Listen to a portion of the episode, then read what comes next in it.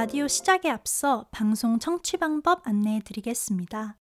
실시간 듣기의 경우 매주 월요일 밤 10시 yrb.연세.ac.kr에서 지금 바로 듣기를 클릭해 주시고 다시 듣기의 경우 사운드 클라우드와 유튜브에 YIRB를 검색하시면 저희 방송을 비롯해 다양한 여배 방송을 다시 들으실 수 있으니 많은 관심 부탁드립니다. 저작권 문제로 다시 듣기에서 제공하지 못하는 음악의 경우 사운드 클라우드에 선곡표를 올려놓겠습니다. 브람스를 좋아하세요 with 클래식은 비대면 녹음 방송으로 진행됩니다.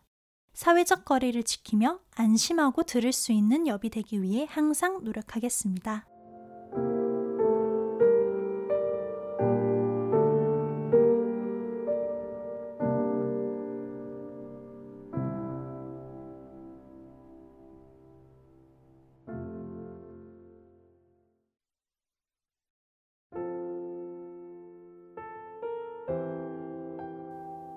그 시간들 사이에 제가 들어갈 자리가 있어요?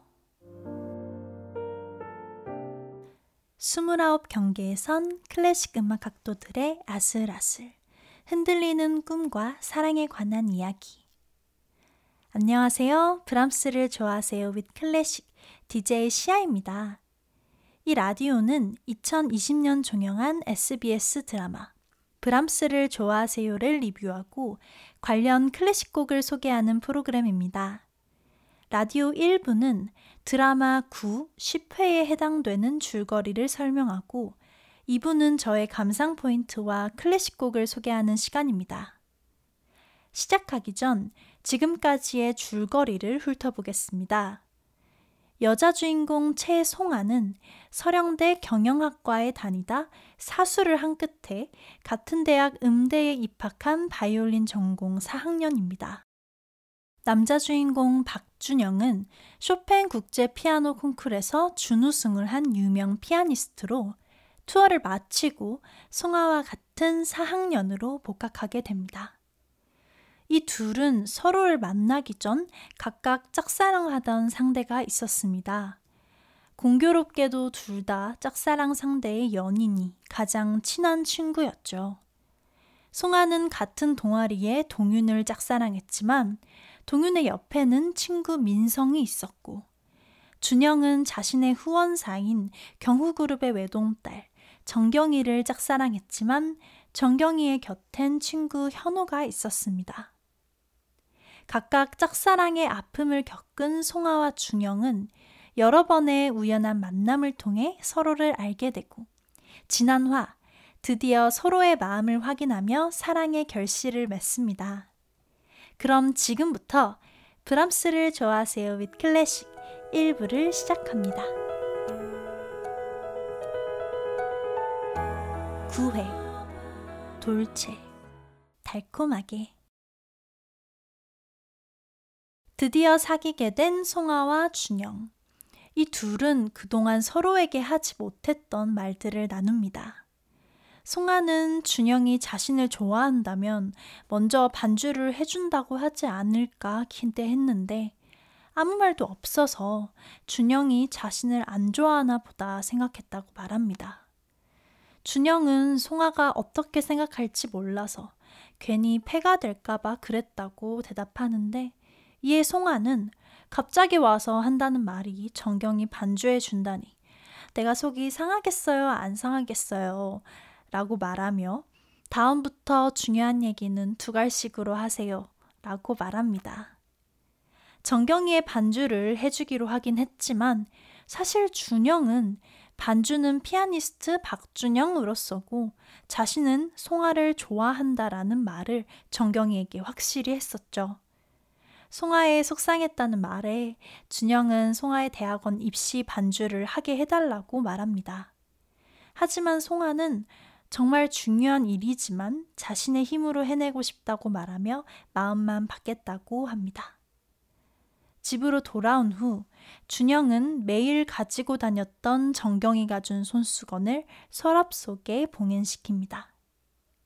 다음 날 송아와 준영이 사귄다는 소식에 송아의 친구 민성은 누구보다 기뻐합니다. 그러던 중 준영이 나타나고 민성은 둘이 밥 먹으라며 자리를 피해줍니다.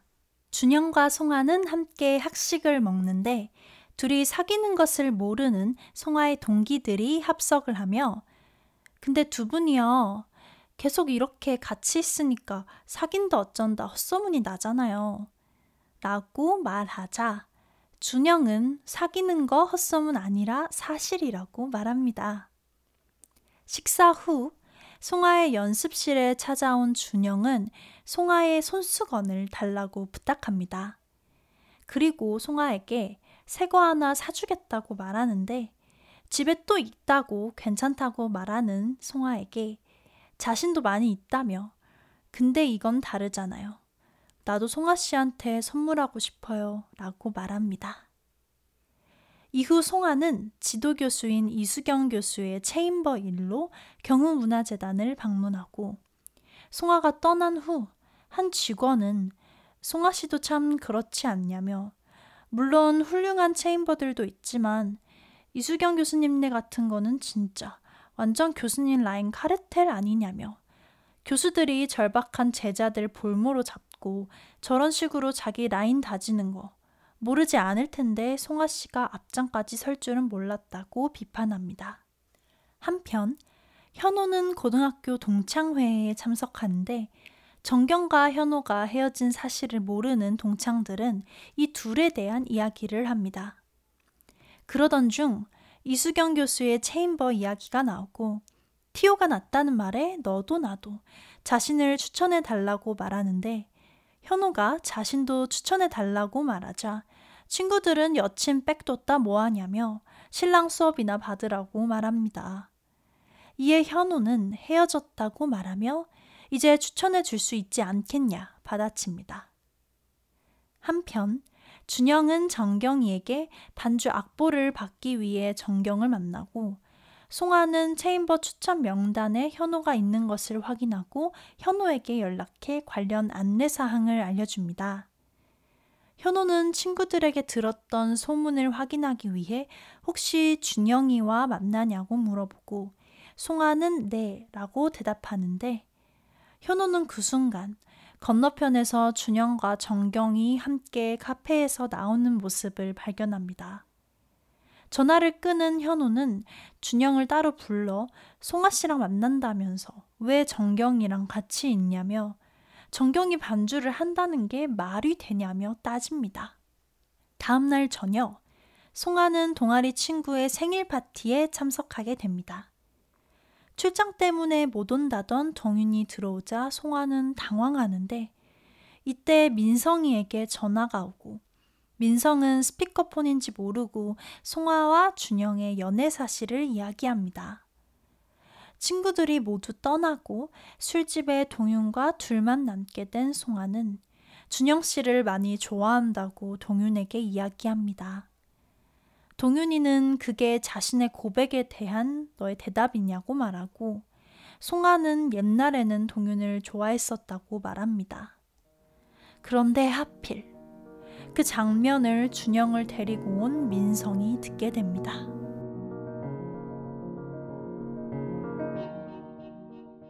십회 sotto voce 속삭이는 목소리로 서령대 버스 정류장 앞에서 우연히 준영과 마주친 민성은 함께 송아가 있는 동아리 생일 파티에 가자고 말합니다. 가게에 도착하고 민성은 송아에게 surprise를 하자며 조용히 가게 안으로 들어갑니다. 그렇게 모든 이야기를 들어버린 민성은 충격에 휩싸인 채 가게를 나가버리고 이를 발견한 송아는 재빨리 민성을 쫓아가지만 사람 바보 만드니까 좋냐며 그만 민성은 자리를 떠나버립니다. 준영은 송아에게 손수건을 내밀며 송아를 위로합니다. 다음 날 송아의 지도교수 이수경은 체인버 창단 공연에 참여하는 학생들이 사는 티켓 수를 더 늘리라고 말하고 송아에게 이런 티켓 이야기를 들은 동기 해나는 교수님한테 점수 좀 따겠다고 학생들 뜯어먹는데 앞장이나 선다며 송아를 비난합니다. 그리고 송아는 이수경 교수와 함께 야외 연주회를 방문하는데 모임이 끝나고 이수경 교수는 다른 사람 차 얻어 타고 가라며 송아를 두고 떠납니다. 결국 송아는 정경이의 차를 얻어 타게 됐고 정경이는 송아에게 자신이 불편하냐며 앞으로도 계속 불편할 거라며 지난 시간 동안 준영이가 자신을 기다렸듯 자신도 기다릴 거라고 말합니다. 한편 경후문화재단의 팀장을 우연히 만난 준영은 항상 연습하기 전에 치던 곡이 있었는데 이제 그 습관을 고치려 한다고 말하고 이에 팀장은 오래된 습관을 그렇게 꼭 억지로 고쳐야 하냐며 오래된 습관을 억지로 고치려다가 다른 것까지 다 틀어져 버리면 그냥 두는 게 낫지 않냐고 말합니다. 이를 떠올리던 중 준영은 송아의 연락을 받아 송아를 만나는데 송아는 옛날에 정경이 준영이 집에서 나오는 모습을 본 것을 떠올리며 준영 씨 집에 가봐도 되냐고 물어봅니다. 준영의 집에 가서 대화를 나누던 중 준영이 실수로 컵을 깨버리고 준영은 물티슈가 서랍에 있다고 알려줍니다. 재빨리 서랍을 열어본 송아는 그곳에서 정경이의 손수건을 발견합니다. 조각을 치운 후 송아는 이만 가보겠다며 집을 나섭니다. 송아가 돌아간 후 물티슈를 도로 서랍에 넣으려던 준영은 정경이의 손수건을 보고 송아가 왜 그랬는지 깨닫게 됩니다. 그리고 손수건을 캐리어에 넣어 옷장 속에 봉인해 버립니다. 며칠 후 준영이 정경이와 연주를 맞춰보기로 한 날이 오는데 리허설룸 예약에 착오가 생겨 어쩔 수 없이 학교 연습실에서 연습을 하게 됩니다. 피아노 위에 올려져 있던 준영의 악보를 본 정경은 준영이 차이콥스키 콩쿠르를 준비한다는 사실을 알게 됩니다. 준영은 송아에게 학교에서 연습하게 되었다는 문자를 보내지만 마찬가지로 연습을 하던 중인 송아는 문자를 보지 못하고 오늘도 역시 음악에 자신이 없냐며 반주 선생님에게 크게 혼이 납니다. 연습이 끝나고 복도에 나온 송아는 학생들이 웅성거리는 소리를 듣고 따라가는데 그곳에는 자신이 연습한 곡과 똑같은 곡을 너무나도 멋있게 연주하고 있는 정경과 준영. 피아노와 어울리지 못해 매번 꾸중을 듣는 송아와 달리 너무나 잘 맞는 정경과 준영의 연주에 송아는 그 자리에 자신이 들어갈 자리가 있냐는 생각을 하며 그저 바라보기만 합니다. 정경과 준영이 연주한 프랑크의 바이올린 소나타 4악장 듣고 2부로 돌아오겠습니다.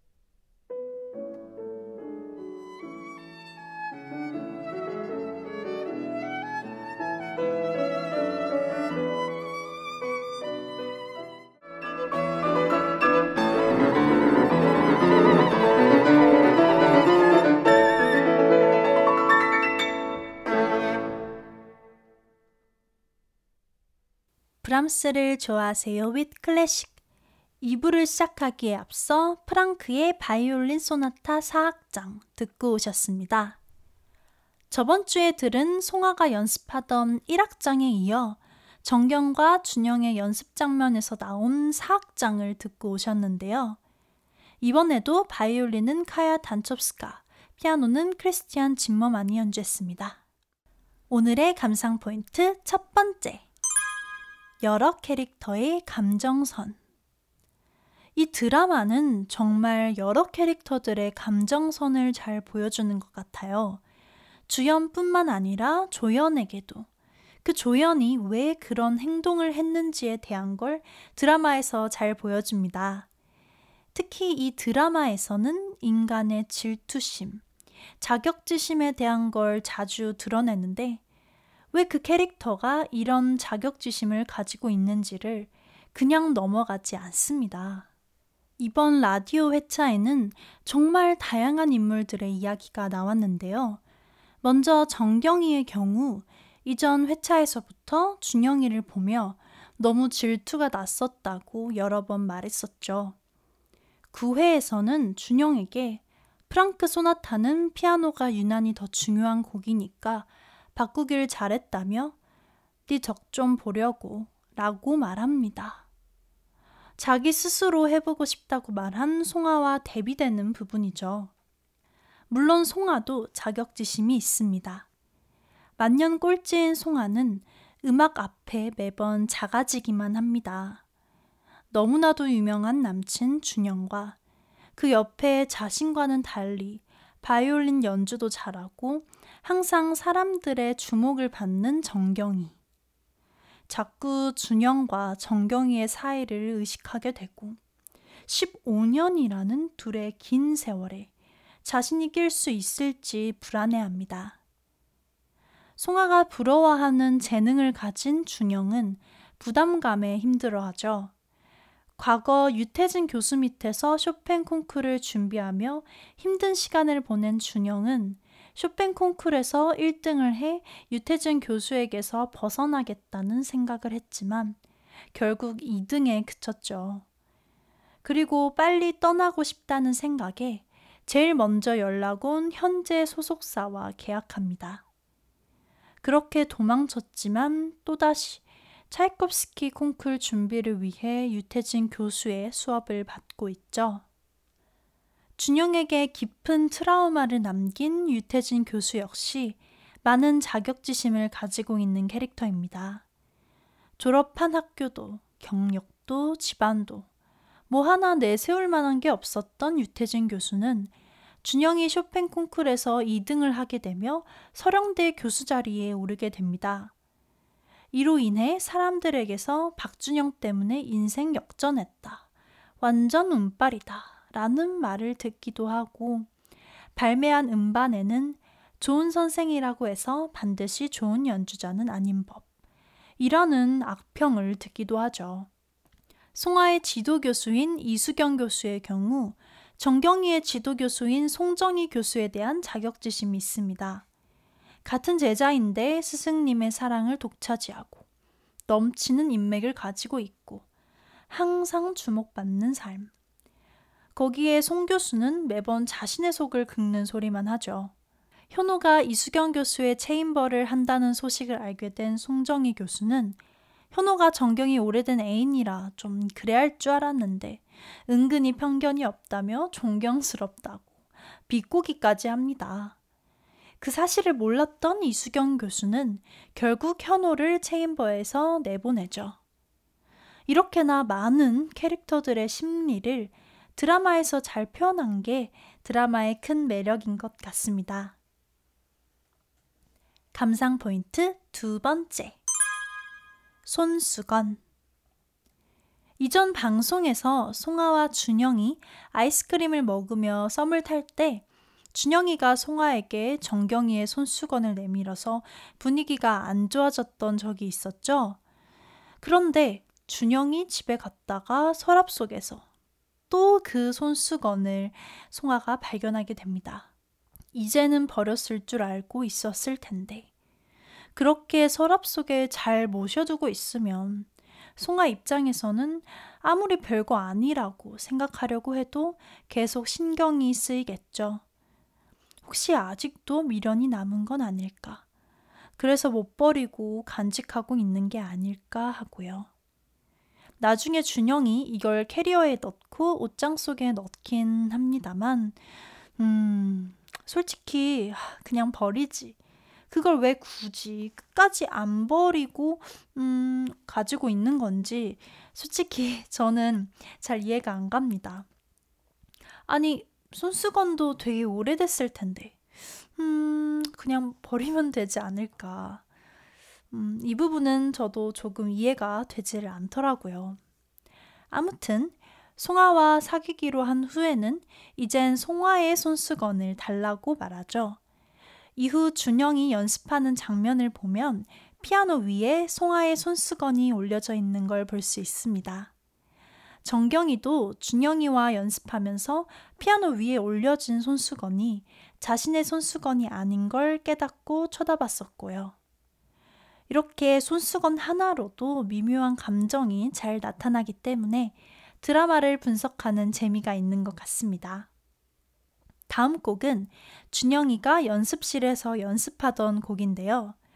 라흐마니노프의 프렐류드 5번입니다. 이 곡은 신기하게도 라흐마니노프가 직접 연주한 버전이 있습니다. 어, 저도 옛날에 우연히 들어봤는데 원곡자가 직 접 연주를 했다고 하니까 와, 너무 신기하더라고요. 그래서 사실 워낙 옛날에 녹음된 거다 보니 음질은 많이 안 좋지만 꼭 한번 들려드리고 싶어서 라흐마니노프가 직접 연주한 라흐마니노프의 프렐류드 5번 듣고 오시겠습니다.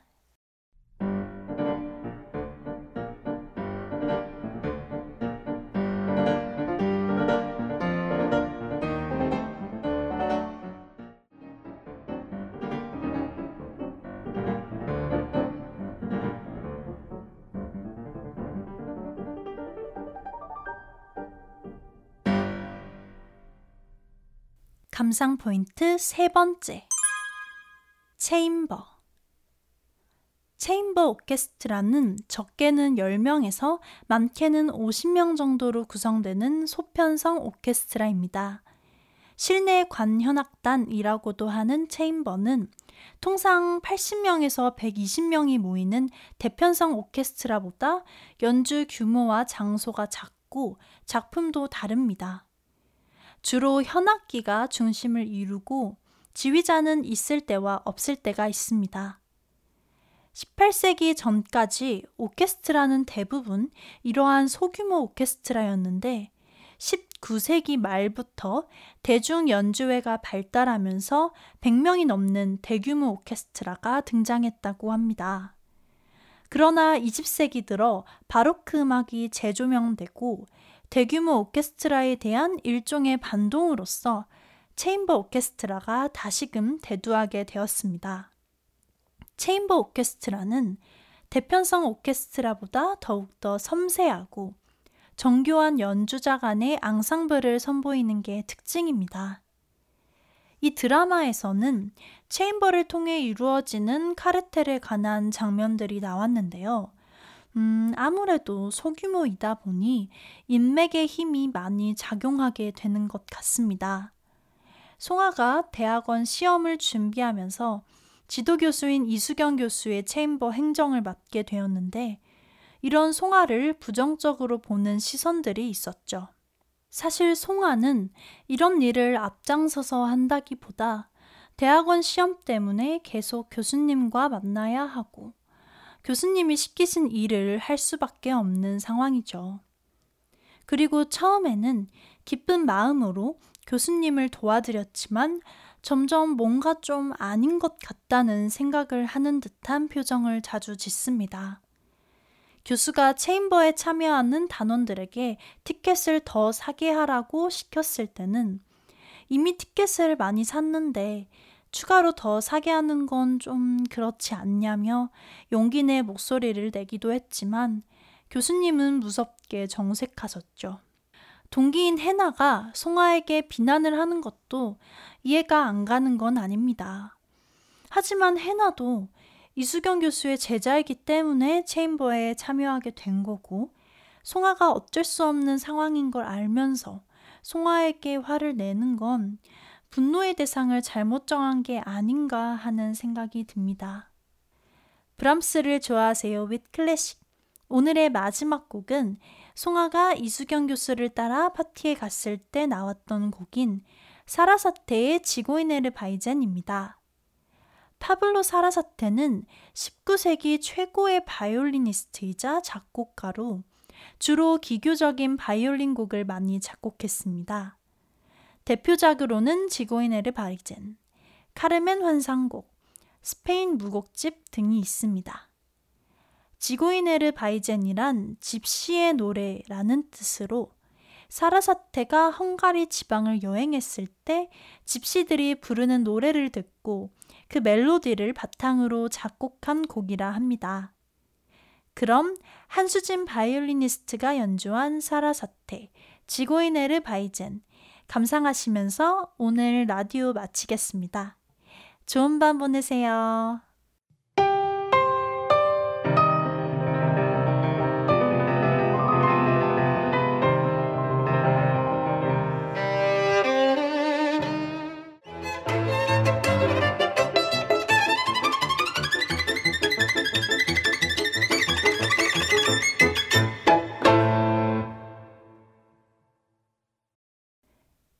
브람스를 좋아하세요 with 클래식 저는 DJ 시아였습니다.